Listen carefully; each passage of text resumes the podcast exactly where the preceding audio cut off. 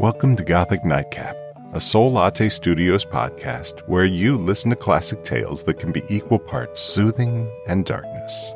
I'm Jamie Olson, and I'll be reading, by request, The Little Match Girl by Hans Christian Andersen. So get comfy, pour something to drink, or maybe even fall asleep. However, you want to relax and listen. We begin.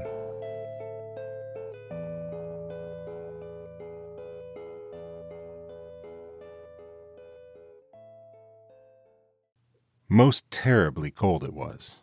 It snowed and was nearly quite dark in the evening, the last evening of the year. In this cold and darkness there went along the street a poor little girl, bareheaded and with naked feet. When she left home she had slippers on, it is true, but what was the good of that? They were very large slippers, which her mother had hitherto worn, so large were they and the poor little thing lost them as she scuffled away across the street because of two carriages that rolled by dreadfully fast. One slipper was nowhere to be found. The other had been laid hold of by an urchin, and off he ran with it. He thought it would do capitally for a cradle when he some day or other should have children himself. So the little maiden walked on with her tiny naked feet that were quite red and blue from cold. She carried a quantity of matches in an old apron, and she held a bundle of them in her hand. Nobody had bought anything of her the whole livelong day. No one had given her a single farthing.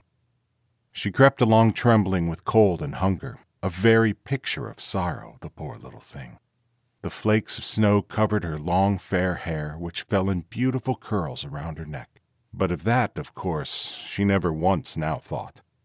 From all the windows the candles were gleaming, and it smelt so deliciously of roast goose, for you know it was New Year's Eve. Yes, of that she thought. In a corner formed by two houses, of which one advanced more than the other, she seated herself down and cowered together. Her little feet she had drawn close up to her, but she grew colder and colder.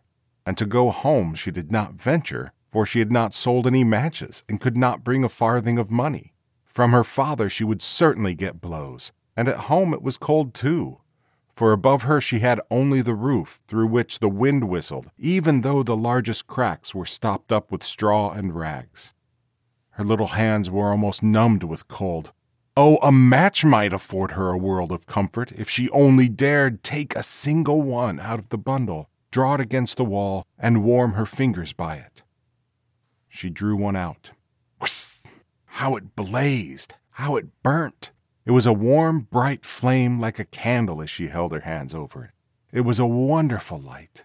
It seemed really to the little maiden as though she were sitting before a large iron stove with burnished brass feet and a brass ornament at top. The fire burned with such blessed influence. It warmed so delightfully.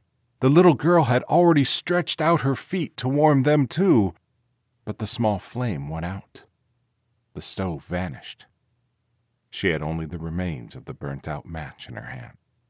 She rubbed another against the wall. It burned brightly, and where the light fell on the wall, there the wall became transparent like a veil, so that she could see into the room. On the table was spread a snow white tablecloth. Upon it was a splendid porcelain service, and the roast goose was steaming famously with its stuffing of apple and dried plums. And what was still more capital to behold, the goose hopped down from the dish, reeled about on the floor with knife and fork in its breast, till it came up to the poor little girl, when the match went out, and nothing but the thick, cold, damp wall was left behind. She lighted another match. Now there she was, sitting under the most magnificent Christmas tree. It was still larger and more decorated than the one which she had seen through the glass door in the rich merchant's house. Thousands of lights were burning on the green branches, and gaily colored pictures, such as she had seen in the shop windows, looked down upon her. The little maiden stretched out her hands toward them when the match went out. The lights of the Christmas tree rose higher and higher, she saw them now as stars in heaven. One fell down and formed a long trail of fire. Someone is just dead, said the little girl, for her old grandmother, the only person who had loved her, and who was now no more, had told her that when a star falls, a soul ascends to God. She drew another match against the wall. It was again light, and in the luster there stood the old grandmother, so bright and radiant, so mild, and with such an expression of love. Grandmother, cried the little one, oh, take me with you. You go away when the match burns out. You vanish like the warm stove, like the delicious roast goose, and like the magnificent Christmas tree. And she rubbed the whole bundle of matches quickly against the wall, for she wanted to be quite sure of keeping her grandmother near her. And the matches gave such a brilliant light that it was brighter than at noonday. Never formerly had the grandmother been so beautiful and so tall. She took the little maiden on her arm, and both flew in brightness and in joy so high, so very high. And then above was neither cold, nor hunger, nor anxiety. They were with God. But in the corner, at the cold hour of dawn, sat the poor girl, with rosy cheeks and with a smiling mouth, leaning against the wall, frozen to death on the last evening of the old year. Stiff and stark sat the child there with her matches, of which one bundle had been burnt. She wanted to warm herself, people said. No one had the slightest suspicion of what beautiful things she had seen. No one even dreamed of the splendor in which, with her grandmother, she had entered on the joys of a new year.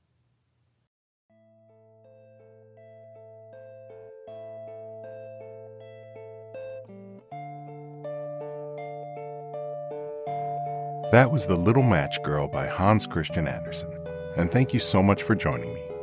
Your response and support to this podcast has been amazing, and I'm so happy to share with you some of the stories I love to read. If you enjoy this podcast, please follow, rate, and review it to help others find us. Also, you can check out my website at soullattestudios.com for more information on upcoming story schedules. If you're listening on Spotify, I'd love to hear your ideas for stories to read in the survey on this episode's page. If you're not on Spotify, you can always send me ideas via email on my website. The link is in the description.